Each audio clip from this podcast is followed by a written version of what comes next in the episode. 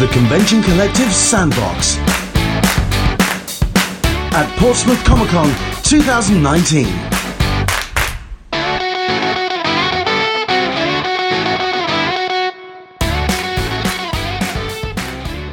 Welcome along to Portsmouth Comic Con Day 2. Uh, my name's Len Sultana. I run a website called The Convention Collective, which is all about Comic Cons, con culture, and all the fandoms that you get to experience at such events. The great thing about the site is that it's allowed me to speak to some very cool and interesting people. People like Mr. Tomm Coker. A round of applause, please. So, we're going to talk for about maybe half an hour or so, uh, and then we'll dive everyone else in and let everyone else have a, a crack at a question. This is the heaviest chair. Isn't it just? In the county. Although. I did quite like the fact. I think it was um, uh, Kieran who came up and he just went, "Okay, can we get this down to my table, please?" Yeah. Because I think Or it's just move us up here. It's very yeah, it's very uh, very ornate, uh, but uh, yeah, and uh, I think it's kind of fitting to your artwork as well. Because I think certainly uh, in recent years you've you've your artwork has developed uh, a really kind of uh, um, I'm not going to say classical style, um, but it's definitely gotten uh, a, a real kind Yeah. of uh, detail and a real t- classic sensibility. Looking at sort of the, the history of comics, it's almost like it's bringing itself into the pantheon, pantheon of other, other great artists, which you're kind of entering that realm of. I think. I mean, certainly with stuff like um, Black Black Monday. I mean, for me, like, um, Creepy Magazine is my favorite book in the world, and uh, I still think it's the best, um, you know, semi-regular book to ever be published. And uh, and the, the the frustrating aspect of that is that when I was a kid and I first started reading creepy comics, I was I'm in my 40s, and so it was I was reading books that were already 20 years old when I was reading them as a kid, and I didn't realize that when I was little. And so when I got older, I realized that you can't do those books anymore. There's nowhere to do that type of work, Yeah. um, and there wasn't even Savage Sword anymore. And uh, and so in the last couple of years, it's been the first chance I've re- I've really had not to have to shoehorn what I do into a superhero. Okay. And so I've been allowed to do just what I do, which is, uh, I mean, uh, I, I, everything you said was very nice. I'm not going to say that, though. Um, but it's very, and I like being an art director. Like I like taking a lot of time to figure out like what people are wearing and where they're at and what their locations are and what what would be in a room like this if I had to draw this room and all this kind of stuff and like making it as accurate as possible to period and to, to location and and you know eco- economic classes and all those kind of things. And Is so, the prep the most important, oh, most interesting thing to you when it comes to your work? Yeah, well, I mean, up until like all the, res- the research and yeah, the research and, and everything and up through about the layouts, and then that's when like the work starts. Like the, after the layouts is when it's like, okay, now I got to sit down and you know ink everything and, and figure all that stuff out and make it look pretty. and that's that takes. The other stuff is time consuming, but it's it's it's all fun. But I mean, it beats the hell out of digging ditches. But it's um, but that's the yeah, that's the labor part. It's the inking and all that kind of Fair stuff. enough. Um, as I was saying before you uh, walked through the door, and how yeah, we were talking about you. Yeah, did you feel your ears burning? I did. Excellent. Um, about uh, when I've tried to do some research on uh, yourself in preparation for this. Obviously, there's the work which you can read, which is great. There's not been a great deal in terms of your kind of like your background. It, I mean, most interviews it says, okay, um, age 17, I, I got my, my first work, work with Image Comics, and you just go, excuse me, you don't just walk in off the street off that. I want to know about how you kind of got into even that uh, path. So, I mean, what was your early comics reading or early kind of genre kind of? Well, I mean, when? I, when I was I was born in '72, and so after I got out of like the Gold Key stuff, like got into like actual comics, um, it was creepy. I mean, a, a friend of my father's gave me a box that had like the first hundred creepies in it, or Wow. something like that, and or first fifty or something. All the Jack Davis and the Frazetta and all that, Bernie Wrightson and stuff, apps and the, the Al Williamson and stuff.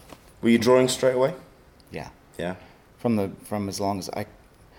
I remember I can remember being like four or five years old and like telling people actively like I'm going to draw comics like that's what I want to do, and Wow. it never changed. And everybody would always say, "That's really great. You should get a backup career like plumbing, or like welding, or something like to have a fallback."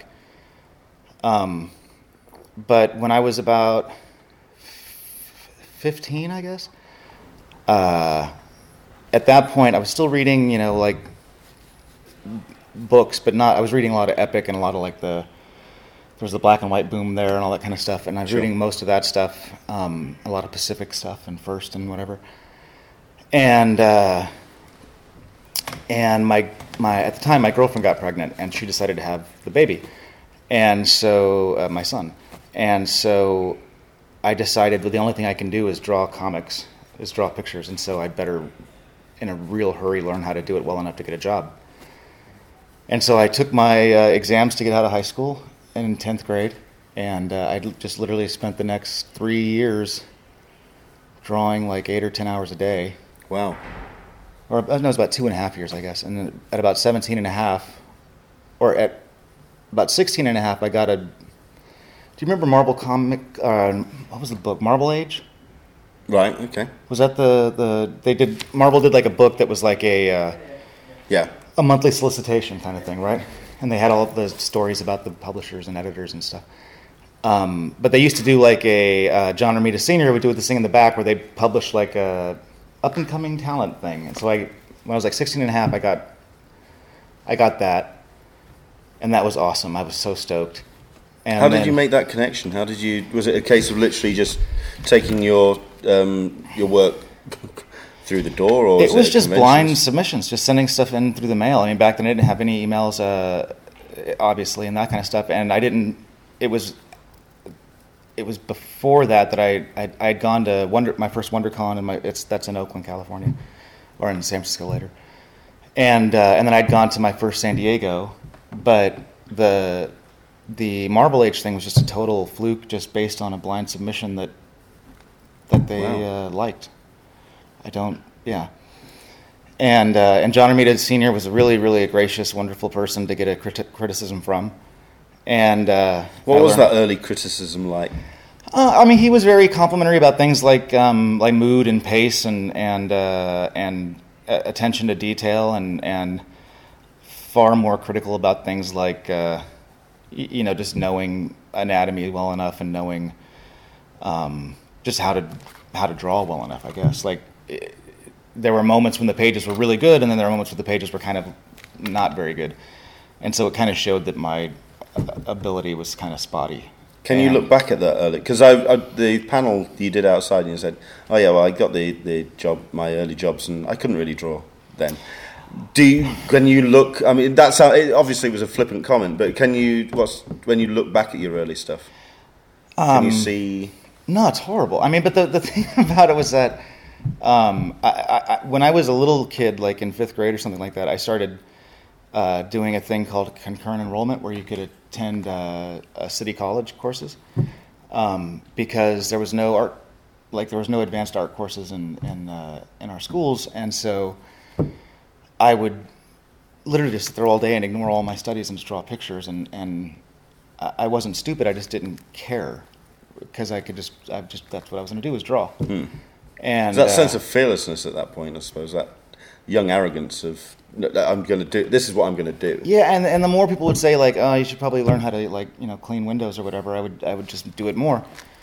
And so they they put me because of that they put in this concurrent enrollment thing where like three days a week or two two and a half days a week I would go I would leave elementary school and it went all the way through 10th grade. So I would leave, and on a little van, they would take me to City College, and I would do figure drawing. Um, and uh, it started with you know costume figure drawing, and then it like I think around seventh grade, it moved to nude figure drawing. And uh, I did that. I think I did figure drawing regularly up until about the age of 30. I would do it two or three times a week. Were you?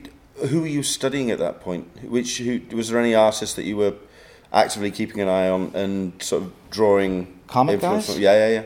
Um, I mean, at that time, I was you know Because I mean, creepy's one thing, but then Yeah, and I really got to get into. I realized that that stuff that wasn't anymore, and so I had to figure out what was modern. Yeah. And so at that time, what was modern was you know uh, Rob and Todd and and uh, uh, I was a huge Mignola fan from I mean from Rocket Raccoon and from Elric, you know. Um, Kelley Jones, I really loved his work. Uh, um, who else? Jim Lee was, I think, I still think is a god. Uh, I think P. Craig Russell is as good a person, good an illustrator as ever existed, and, and I mean, it was, but it was a kind of a desperate or disparate crew of people that You can really pull a lot of different disciplines from those that, Yeah. that talent pool. and so but when i was doing the the figure studies or the like the the school stuff i didn't i had no idea what i was doing they just gave me vine charcoal and you can't do anything delicate with i mean you can but you, you can't draw you know detailed line stuff with vine charcoal so i just sit there and draw you know shapes and and draw light and uh, and i think that stuff still shows and it, it's interesting because like when i was a kid i would draw i have a you know portfolio of that stuff still somewhere and I saw it maybe 10 or 15 years ago, and I thought, I, I still draw exactly the same. Like, it's, it's just I've gotten better. Um, like, I don't, I think you have a certain thing you do or you learn, and that's just how you do it. No matter how you try and cover it up, it, it never changes, really. With that Marvel Age, um, so like very much as a calling card, what was the next kind of? Uh, after that, I got a job. DC hired me to do a book, um, and it was a, just a fiasco. Uh, it was they they. I was 17. I, I started going to the conventions every, you know, all the San Diego's and, and the and the WonderCons. And back then, I don't know if you guys have gone to shows like that back then, but you could they would send every editor, and there'd be every artist you could imagine that was of any caliber, and um, and they would just be there, and you would just walk up to them, and you'd be like, "Hi, uh, Bob Harras. I just want to show you my portfolio." And you're, I'm a 15 year old kid, and be like, "Sure." Or like I remember Archie Goodwin because the art, because the creepy connection. Like I would bug Archie Goodwin at every show and just sit there and like, you know, just ask him questions It's, and show him it's, stuff. it's and- still like that at some of the American shows. You just have to jump through a few more hoops yeah. to get it, you're in front of them. But Well, and guys like Carl Potts and and and John Buscema and and uh, I got to you know harass like guys like Alex Nino and, and Kirby and, and these people that you just shouldn't be able to just cold walk up to and um, they should have some kind of a buffer. Um, did you get shot down at all by any of them? Did any of, of them? How how often did you get your stuff really broken down and really kind of? I mean, I, I won't. I, I, well, I'll say one name. Uh, most people were incredibly gracious, or either they were very gracious, or they were just um, they could not have given two shits less, and they would just they would just yeah yeah yeah, yeah and, and then whatever. Because back then you could smoke in a you could still smoke at a convention, Yeah. and so you'd have these guys that are you know sixty five year old guys who've been drawing comics for forty years. And they'd have a bottle of scotch under the table and a, and a s- ashtray on the you know on their portfolio, and just be, I don't really care, kid, you know, with that kind of thing. But um, you would get i got there was two things you would get you would get um, marvel and dc both had a standard and i think it was the archie goodwin um, carl potts uh, criticism where if you were at a certain level that was above drawing pictures on binder paper but you weren't professional they had a, a, a- kind of a pat criticism they would give you that was like stop looking at comics, draw from life, look at these movies, look at these books, uh, you know, look at Bridgman, look at uh, the, the, who did the figure book? I can't remember, Loomis. And uh, stop looking at comics. And it was just this kind of pat five minute thing they could, they could recite verbatim. And that was helpful, but it wasn't, it, it was, it was a, it was a generic, like, you're not really at a place where I can give you individual criticism. And once you got past that, though, it, everybody would just everybody would tell you different things, but uh, some and some people would be very constructively nice about it, and some people would be really, you know, vicious about it. Um, and uh, and but if if you did enough of it, you could start to find threads where like this person, you'd find that everybody mentioned a certain couple, two or three things. And so then you'd go back and you'd address those two or three things for the next, before the next show. And, Sure. And then you'd have a new batch of pages, and then hopefully those couple things would be mentioned less. Which, or where did you start getting the uh, sequential uh, kind of uh, backbone to your work, uh, the, the help and uh, the mentoring in that regard to, to learn to do sequential story? Because obviously you've done not just comics, you've done storyboarding, you've done directing. Um, so you, you've had to learn the ability to, to tell a, a coherent story. Um, did, who did you turn to for that? Beyond the artwork, as it were, but the actual telling of a story. Um, I had a, I had a, uh, uh, I met Kelley Jones once at a show, and there was nobody. It was before Dead Man came out, so it was a while ago, and um, he didn't have anything to do. He was sitting there with all these Dead Man pages. I don't know what anybody thinks about Kelly, but those pages were beautiful, and I'm just like stunned looking at these things. And I showed him my portfolio, and he took about two hours to just kind of, you know, he would draw. He had a bunch of vellum because he was doing some stuff, and he was just drawing over pages and re- recomposing stuff and laying stuff out and showing me like tangents. And then he just would make these notes on the side of it where he'd be like David Lean. Just watch everything David Lean ever did, and then he would go back to drawing, and then he would make another list, and you know he'd, he'd say uh, Kurosawa, or he'd say uh, Orson Welles, or, or or, or he, he, you know, he started just listing Hitchcock films, and uh, and I was just one of those guys who would take that information and I would treat it really seriously, and I would just go home and I would. I mean, at that time there was no cable. You have to go to the, the video store Yeah. and hope they had Touch of Evil or whatever, and uh, or you could find them at a revival house. And I just studied that stuff on my own in the dark little room drawing for Because you can even t- you could tell even with the, uh, the your earlier stuff. There's a, like I mean that was interesting. The fact that it was there was the cinematic element even then. Yeah. And the the the, the film framing and the very the kind of the the widescreen, big screen kind of uh, shot choices and Yeah. that kind that you can see even in your early stuff. Well, and Carl Potts was big on that too, because he would. I met him and Archie. I, I met them a bunch of times at the shows, and and would and would just dig into their brains about that because those guys are, I think, two of the best storytellers have ever lived, and uh, and one's a writer and one's an editor. So I mean, it's it's, it's odd, but um, they. But I mean, like Carl Potts would just. Archie was a wonderful. I don't know if you guys ever met or heard stories about Archie Goodwin, but he was just a wonderful person that was loved comics and was better at it than anybody else, probably ever, in my opinion.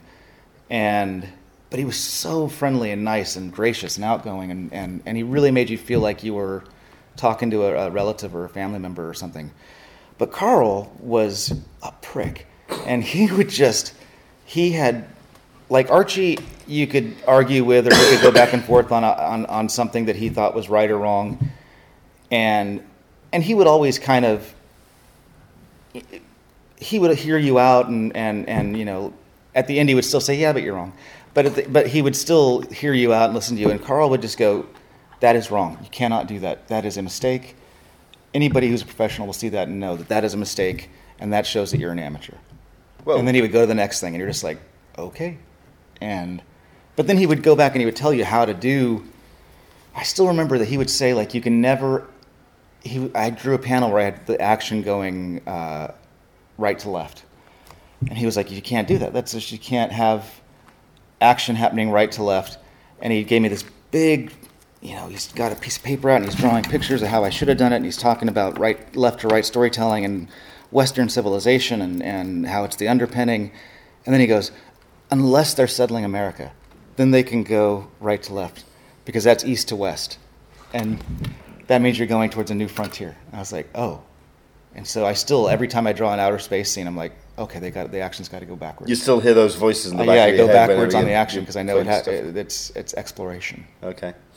Um, so Marvel, uh, obviously that was the, the first big work that you did, but then you went to Image or DC hired me for some DC, stuff. yeah. That was a it was a fiasco because they, I was young enough that my dad had to sign my contract and that kind of stuff, and and um, and I told them in advance like I, I don't I I've never drawn a book, a monthly book before, um, and they signed me up to do a twelve issue thing, and um, What was the book? it was called Xenobrood, I think it was Doug Doug Moench wrote it, and uh, and I I told them every step of the way like I've never done this before, I've never I've only looked at sample scripts, um, so you might want to make sure that I'm getting a little A very good editor as well. Uh, yeah, very good editor, but also that someone's going to understand that I don't know what I'm doing, and so that they can kind of usher me Sure. through the through the the uh, you know along the, the the path or whatever. And they just didn't. They just didn't uh, seem to. At a certain point, I was no longer in the hands of the people that hired me, and I was in the the corporate hands, and they just put me wherever. And they just suddenly it was like, well, why aren't you turning in seven pages a week? And I'm like, because I'm 16 years old and I don't know what I'm doing, and or 17, I guess. And then uh, at a San Diego, not long after that, it was after Image had come about, um, but it was still when they were only doing the the core creators. And uh, Erik Larsen, uh, my inker showed a bunch of pages to Erik Larsen at the time. I didn't know that, and Eric uh, called me up a few days later at home after the show, and um, I didn't know who he was, and and uh, he said, um, "Can you draw like Art Adams?"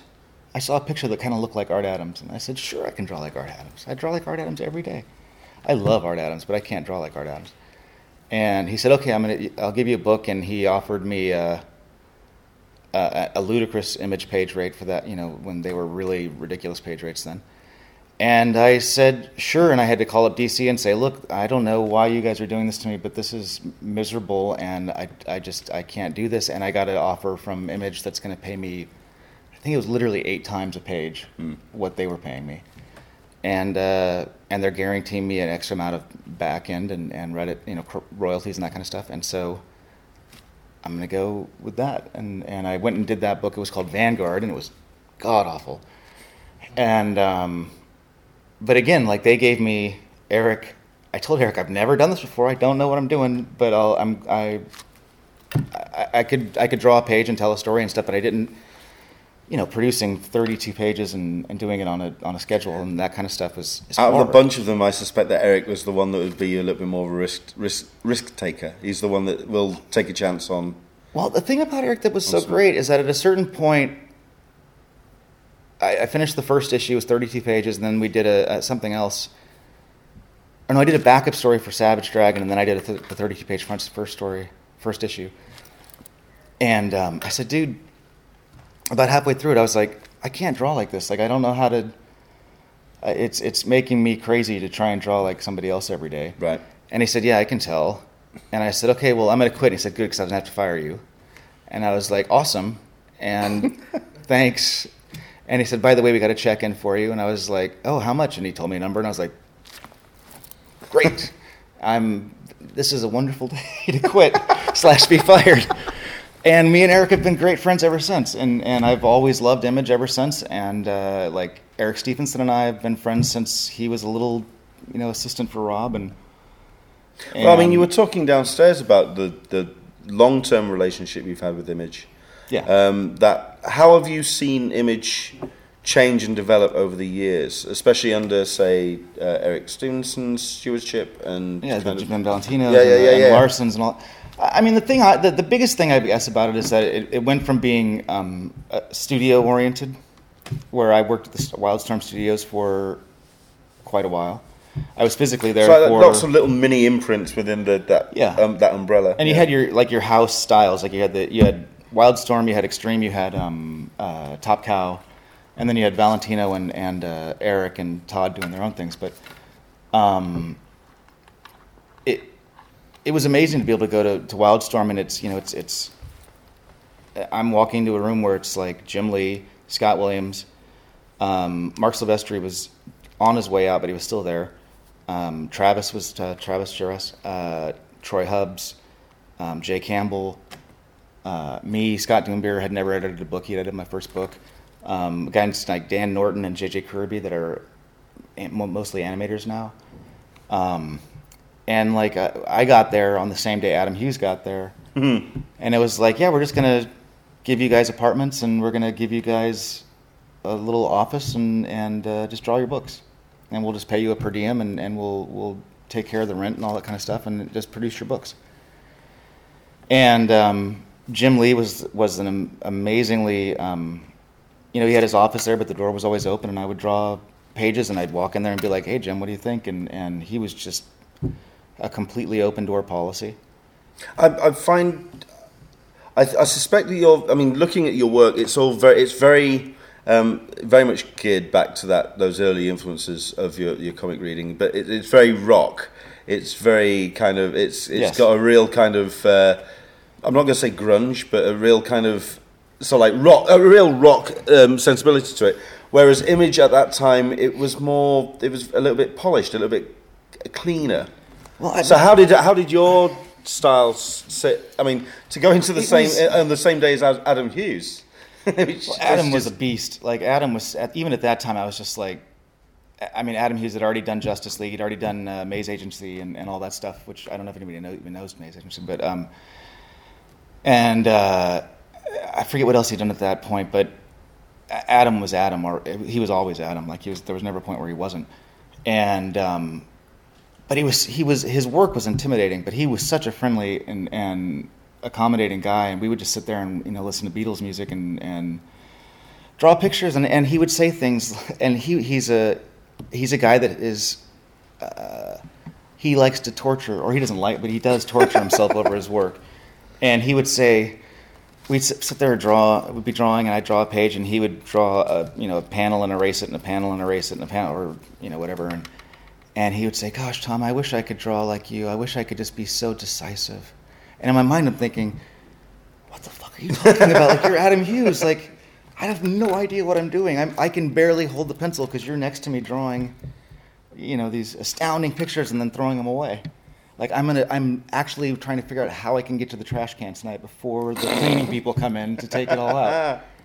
And um, but but the thing that was weird it was again like what you were saying though i i, I like to be I, I like to draw with the side of my pencil and i like to to kind of screw around with layouts and do things that are and splatter and razor blades and all those kind of things and i was paired up with rich friend for a while as an anchor, richard friend and then uh, with troy hubbs who inked travis uh Teresa stuff and those guys are I mean, Troy doesn't ink anymore, but he was a masterful anchor when it came to that Travis look. Yeah. And Richard Friend is, in my opinion, him and Sandra Hope are the two best, and Scott. Um, the they'd be the three best like clean inkers that have that have worked in the last decade or two for my for my money. Okay. And uh, but I couldn't draw. Like I, I hate cross hatching. I don't because it's hard and it like the the moiré patterns and all that kind of stuff. Like I just don't When did it feel that you did know what you were doing? so I left. I, I worked there. I had to like suddenly I'm using French curves and trying to do stuff because I'm trying to work to my inker strengths. You know? Sure. And we were a team at that point, so I had to figure out a way to draw to incorporate that stuff into what I do, and uh, we wrapped all that out. And I ended up. I did a I did a bunch of different things for night or for uh, Wildstorm. We finished with a book called Nightfall that was like a three issue little miniseries thing that we did. And I just said, I'm done. I'm not going to do comics anymore because this is miserable drawing like. Uh, I don't like drawing like other people. Right. And I felt like I, instead of getting better, I was just kind of like staying in this holding pattern of just repeating the same. You weren't finding you weren't finding again. your own style. You weren't Yeah. finding your own voice. And so I just stopped, and I, I, I had a friend who did toy design, and, and, and it was really early in like video game stuff. And he said, "Well, you could probably do this stuff. It's easy."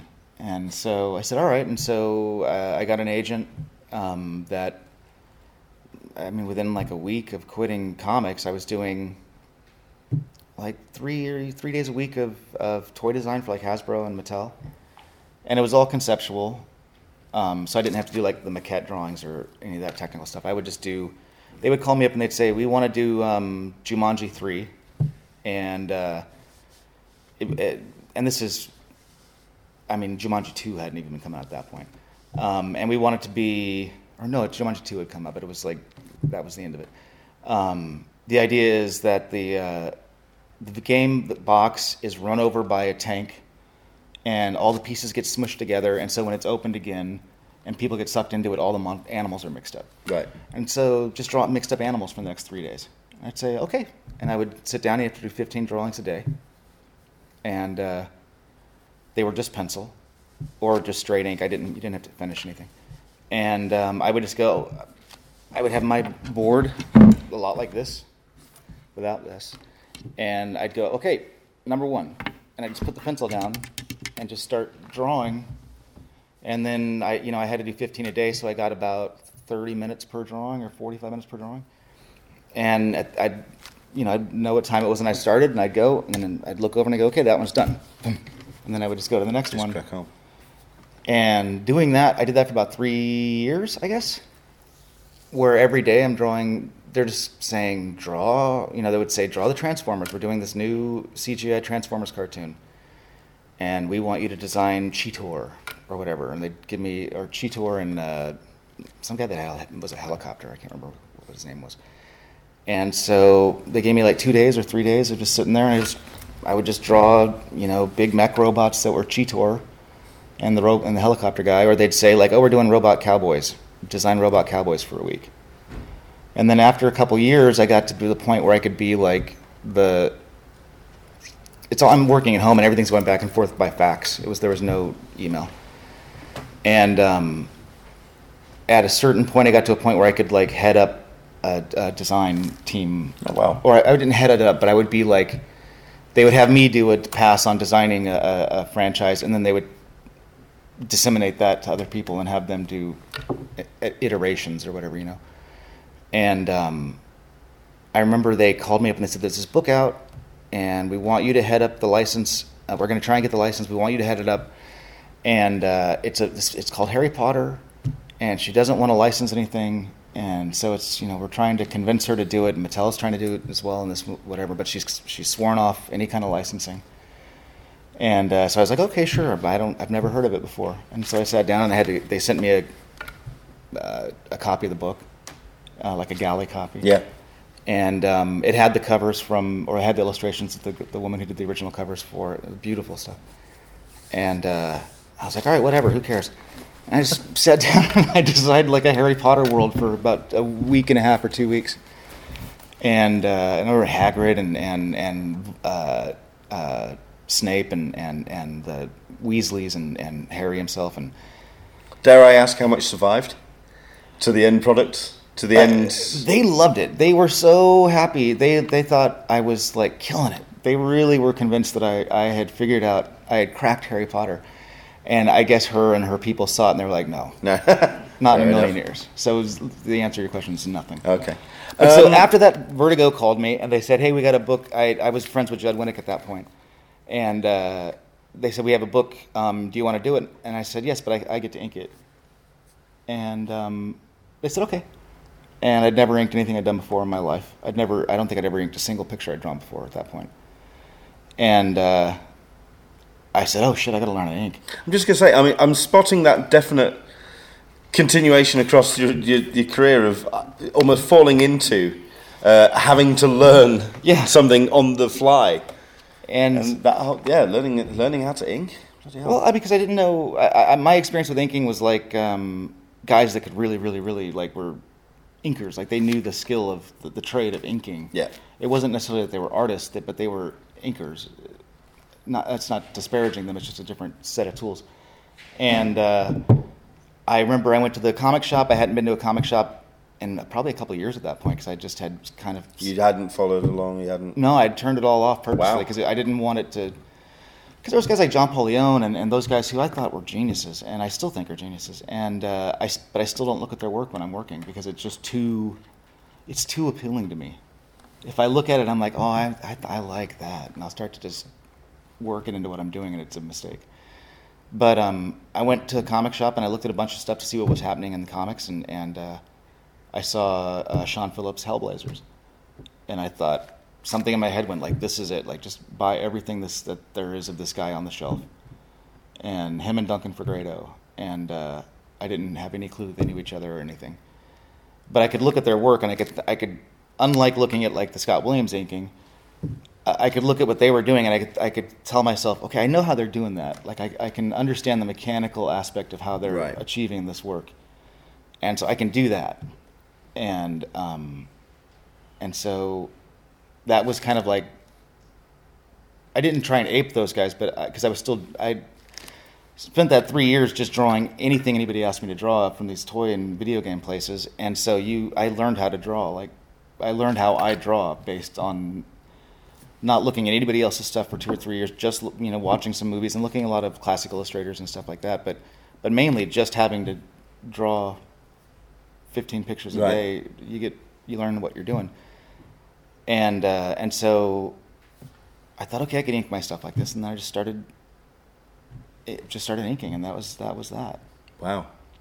Okay. Um, I also want to very quickly touch on because uh, we'll do. I'll do about five minutes and then open it up to you guys. Um, certainly, the the other medium that you um, kind of touch on because, like I say, it, it sounds like you really kind of our appro- approach to deal with a lot of different mediums, and you film is obviously a, a big touch point to uh, what you do. You've made a film. You, I mean, was that? Would you write, write and direct that? I, can't co-wrote it remember and what you directed did. it. I co-wrote it and directed it, Co-wrote and directed it. and then uh, it was a. It was And this is a film called catacombs. The Catacombs, which I couldn't remember downstairs, but I could remember who starred in it because it's one of those films you saw like come across the trailer for on, on YouTube and just go, okay, why have I not heard of this film? This has got Pink in it. Yeah, it's Pink and Shannyn Sossamon. I don't know if you. And you just go, They're really? great. They're they're they Okay. were wonderful. Um, uh, I got married in in uh, Florence. We went to a honeymoon in, in Paris, and we went to the catacombs on the first day in Paris. It was like so romantic. And um, I got home and I told my friend who's a screenwriter. Um, I had done some research and I found out they threw these massive parties in the catacombs. That's that's all true. These massive raves. Anybody knows what the catacombs are? They? Have four million bodies worth of bones down there beneath the streets of Paris, uh, and um, and they have these massive raves where there's basically shut down a they'll they'll break in they'll set up lights they'll set up phone lines they'll set up CCTV cameras so they want to if cops are coming. It's amazing. They tap into power lines do all this stuff. And so I was like we got to make a story out of this. And he's like okay sure. And so we sat down and wrote this thing over a couple of weeks uh, wrote a treatment and then we wrote a movie and it was at the time it was like a 25 million dollar movie or 30 million dollar movie we had written. Not thinking that we were going to direct it just thinking we were going to write it because he was a professional screenwriter and so we figured we could sell it. And uh, it, we went to the guys who made saw and this is right before saw the first saw film came out. And um, they wanted to meet us and they met us and i had done a bunch of boards and a bunch of design stuff and, and really like because oh they said the guys want to make the film? And we were we were like yes. Like they were talking to our agents but we were like yes we want to make it. And so i did a bunch of boards and a bunch of design stuff and went back. And they said we love the script um, but um, we can't afford to make a $35 million picture but we can make a, a $1.5 million picture. So you just need to scrape out everything but the location and the names. Like we really like the names keep all the names and keep the catacombs. And we you've got six weeks till we're going to be shooting. And i was like okay sure. I mean because that's what you say. You say yes. You don't you don't go oh well i guess i mean. And then figure out when they've left the room. yeah. Yeah that's that's what you do. And so uh, i mean i think um, um, Steranko said like the first time he painted a cover like they called him and said hey can you do you want to do a painted cover? And he's like oh sure i paint all the time. And he, and he got off the phone. He's like i got a weekend to learn how to paint. But um, we had six weeks. We would call our producer every day at, at Twisted and Lionsgate and say, uh, "How about this for a new idea?" And they go, "No, that's not it." And we'd get off the phone and we'd go back to work for their day, and then we'd call them up the next morning and say, "Well, these, how about this for an idea?" And then, "No, that's not it." And after about ten days, we gave them an idea, and they're like, "That's it." And uh, they said, "Okay, start writing. Do you guys have your passports in order?" And we're, was- we're like, "Yeah." And he's like, "Okay, Tom, you're going to be in in like four weeks. You're going to be in Romania." Um, we're going to shoot in Romania. We'll start shooting in 10 weeks. Um, and we're like, we haven't cast the movie. He's like, oh, we're- we'll cast it. Don't worry. Like, well, you're in Romania. We'll send you footage and we'll have uh, my writing partner, David, was, uh, help cast it. I was like, sure, whatever. That sounds great. And so we had a million and a half bucks. Um, they sent me over to Romania. I don't speak Romanian. I don't deal, I live in Los Angeles. I'm a California native. I don't deal with below zero temperatures well and um, but it was awesome, and the people in Romania were wonderful and friendly, and and uh, and we just sat down and banged out, um, you know, designed everything, and I, I'm getting pages to rewrite at night, and I'm doing storyboards all day after work. So I would go to bed at about about three o'clock. I'd wake up at about six o'clock. I'd do boards for about six hours, and I'd go design and do art, you know, conceptual stuff for about nine hours. Then I'd go back and I'd write for about four hours, and then do boards for about another until I had to go to bed at three, and um, that went on for X amount of time, and then so they called me and they say, "Hey, how do, you, how do you feel about Shannyn, Shannyn Sossamon?" And I was like, "I love Shannyn. Like that's perfect." And then there were all kinds of people that were suggested for um, the other character, and like Lindsay Lohan and and uh, Mila Kunis. Yeah. is that her name? And um, the other, the redheaded girl from uh, that '70s show, the other girl in that. Yeah, um, yeah, I know what you mean. And uh, and then there was a uh, Richie Cunningham's daughter. Um, what's his? I can't remember his name now. The director. Oh, um, uh, Ron Howard. Yeah, so- Ron Howard's yeah, daughter. um, yeah, yeah. Um, and a bunch of people. And eventually, someone said, "Hey, Pink wants to be in a movie. Do you guys want Pink?" And I was like, at that time, I I don't know if you guys ever watched the NBA over here, but she had a big NBA commercial with the the "Let's Get the Party Started" or whatever the song was. Okay. That was the big hit. And I was like, yeah, well, let's eh, let's have her in. And they had her in, and she was awesome. We did this phone like a video conference call thing. And uh, the next thing we know, she's in the movie. yeah, we're all on set and we're shooting and. How much did the your comic background in, influence how you did the uh, the film? massively. And- like if you, uh, the DP was a, is a great guy named Maxime Alexandre, and, and he would I would say I want to I want a close up or I want a wide shot, and he would frame. He always called them Americans. Like he would frame an American wide shot, or he'd frame an American medium or a medium American close up, and I would look at it and I'd be like, dude, like that's I, I like I asked for a close up. Like I want to I want to be able to make out the striations in her pupil. Like I don't want to. This is not a close up to me. This is Yeah. a, this is a medium close up, and so I would I would sit there and I would just move the camera, and or I would change the lenses out or whatever, and and um, and after a couple days, Yeah, I can imagine that didn't. no, he was great. He was fantastic because he was like, "Oh, I, this is perfect because this is the stuff I would much I would much rather be pushing stuff to an extreme degree because it's boring to do Midland shots, you know." Sure. And so we would do these wide shots where the characters, you know, the entire frame is black and there's one little light at the end of a tunnel with a character this big on the screen, and it was just like we would just sit there and giggle in the dark, and and uh, we lit the almost the entire show with a real flashlight, and that was the flashlight. I think it was a six thousand dollar flashlight called the Beast, and it's, the heads of it's about this big, and it took like twenty six lithium batteries at the time, and it would hum. You would turn on and go, Bzzz, Whoa. and you could see the heat coming off it. It was, but it was it was an awesome experience, and uh, we got back. We went to Paris and shot some exterior stuff. Got back. Everybody was so pleased and happy. And then um, out of nowhere, our producer Greg, uh, who produced and did the Saw, the Saw films, he passed away suddenly uh, one day. And um, at that point, Saw Two had was in production, and they were terrified because he was responsible for Saw One, and Saw One had made so much money that they were terrified that they were going to lose their cash cow. And so they basically took our assembly cut, added a bunch of like kind of choppy choppy MTV video MTV video editing, and then just cut it. And we didn't know. We we didn't we had no idea that it happened. And then they just shit canned us. They put us on a shelf, and we didn't know any of this until that was like six months later. Because they would talk to us on the phone and, and tell us everything's great. And uh, somebody at a friend of ours called us from the Cannes Festival in France and said, "Hey, I just walked into a room and they're they're selling the foreign rights to your film on video." And I was like, "What? what are they, how- uh, we're still cutting it. We're literally cutting it right now." I don't know. They got they got a cut right here. They're selling it on video. And then so we learned that they had shit canned the movie, and so the the cut that is out there is not our cut, and it's I think it's awful. And I didn't want. We finished our cut, hoping we could convince them to not release that version of it. And we paid to have like extra effects done and do the sound and do finish the editing and all this kind of stuff, hoping that they would just all they had to do was swap the one for the other. And they just said no, we don't. It, it's going to cost us four grand to swap the two, and so we're not doing that. Fair enough. And um, Have you thought about going back to making films? Is it something that still kind of percolates in the back of your head? It it does, but I wouldn't want to do it under the same circumstances. Like, uh, I, I mean, I would do it for the same amount of money with the same people and all that kind of stuff. But I, I would rather, um, at at that time when that when we got that, when they called up and said you have a green light and we're going to start shooting in ten weeks, like that's like a that's like a life changing moment, you know. Do you prefer the the freedom that you get from the creative? yeah, that's what I was gonna say. It was it was the- it was life changing. But then I realized as we went through the process that it was um, you you have no control.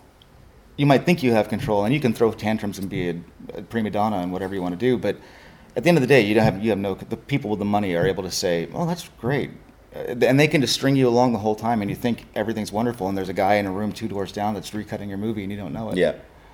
Um, and so you think you're getting everything you want just because they want to keep you from losing your shit. And uh, there's no young kids in here, no, I think we and so really you know, I, I like comics because I draw a picture, and and when it's when I'm done with it, it's done. I, And I quite like the comment that you were saying outside of the Image Comics panel that um, it was either yourself. No, it was. It was Declan who was saying that um, that you, you draw something, and the turnaround is so fast Yeah. that you, it's you are given so much freedom to create on your own um, authority and on your own volition. That it's given you're given that kind of and it also lessens the stakes. Like when you make a movie, like I made that movie, and in my mind, I was thinking like, okay, this is going to change my people's I'm career. losing people's money. I'm yeah. But this, is, I was also thinking, I'm cha- my career is changing now. I'm going to be a filmmaker, and it becomes there's a lot of pressure involved because you do one movie every two or three years, and it takes a lot of money, and it takes a lot of goodwill and a lot of you know risk, and and and and if you get it wrong, you're you're you're dead in the water Sure.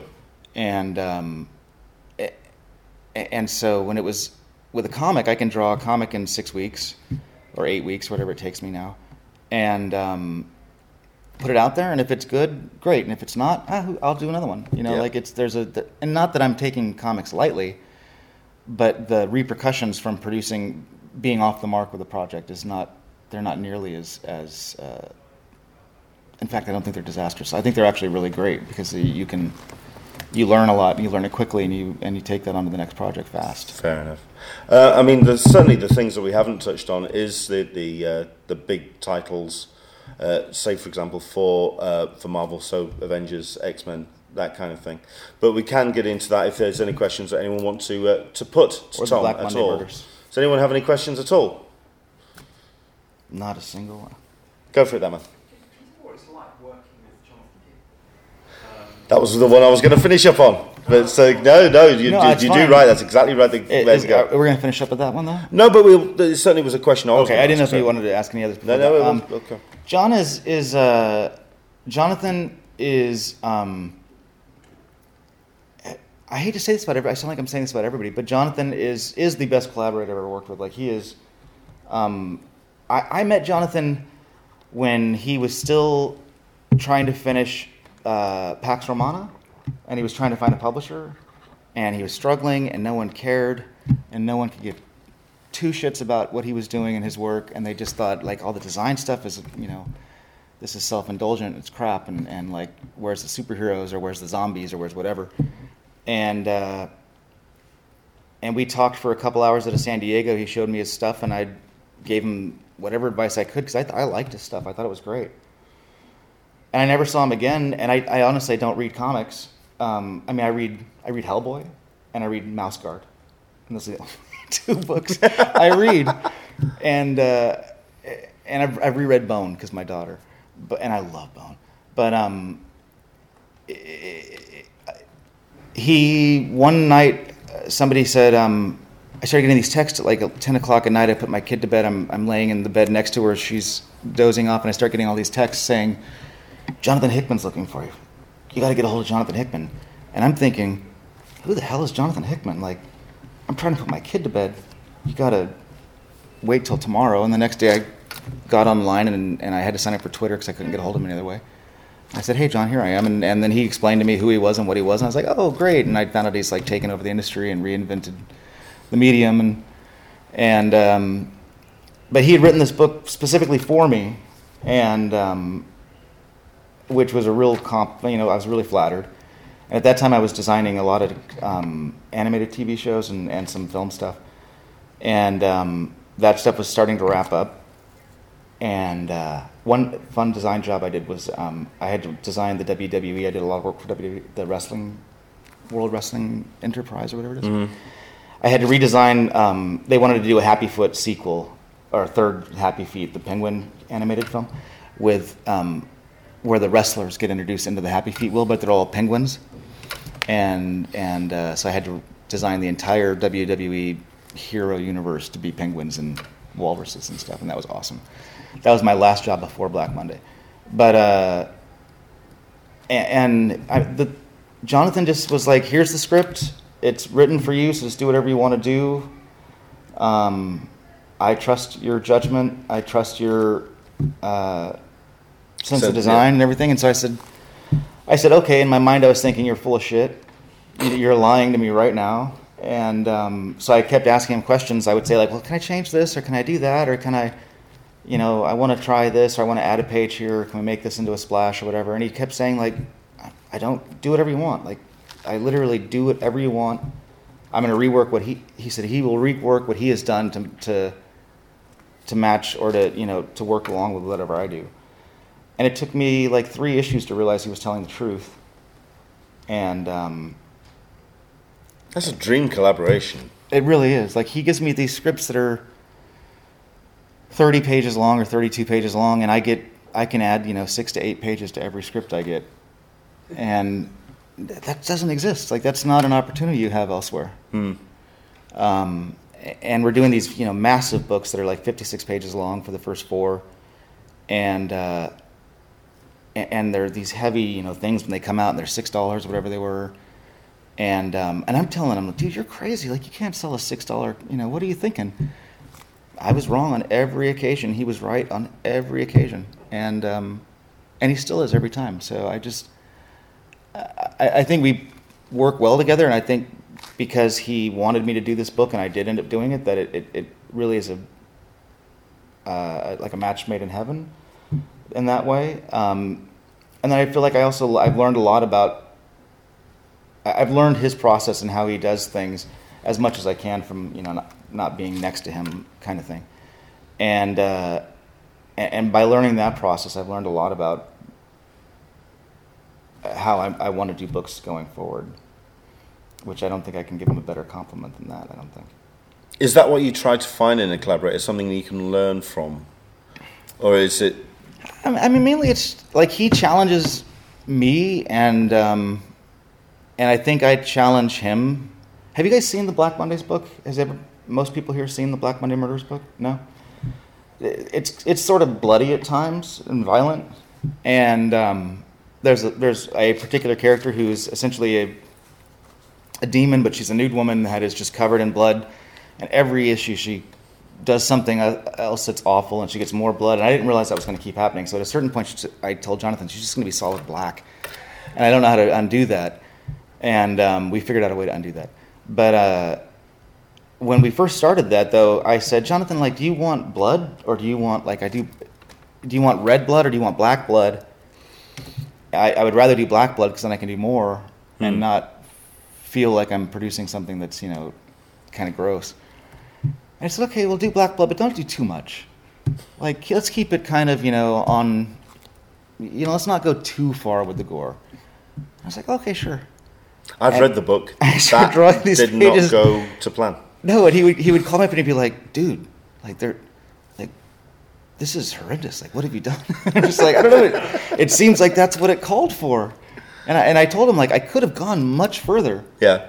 Um, and I, but I would tell him like, for me, it, the violence is so ludicrous Yeah. that it makes it, it diffuses it. Like it Sure. makes it a little bit more comical in the sense that when someone's head is ripped off and the person who did it is now literally Good afternoon, ladies and gentlemen. This is an announcement for our panel rooms. Panel room one on the second floor, the spotlight on Tommy Lee Edwards. Which is up next. Panel room two on the third floor. Do you want me to stand in for Tommy? cyborgs, Not yet. and AI technology. Imagine the future in science. And in panel room three is the independent spirit. And on our main stage outside, in front of the steps, it's the adult cosplay competition.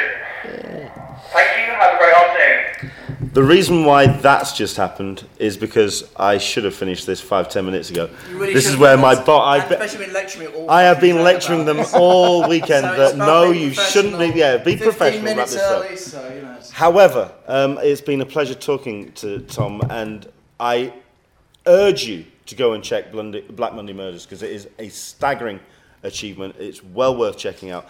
Ladies and gentlemen, please a round of applause for Mr. Tom Cokerady.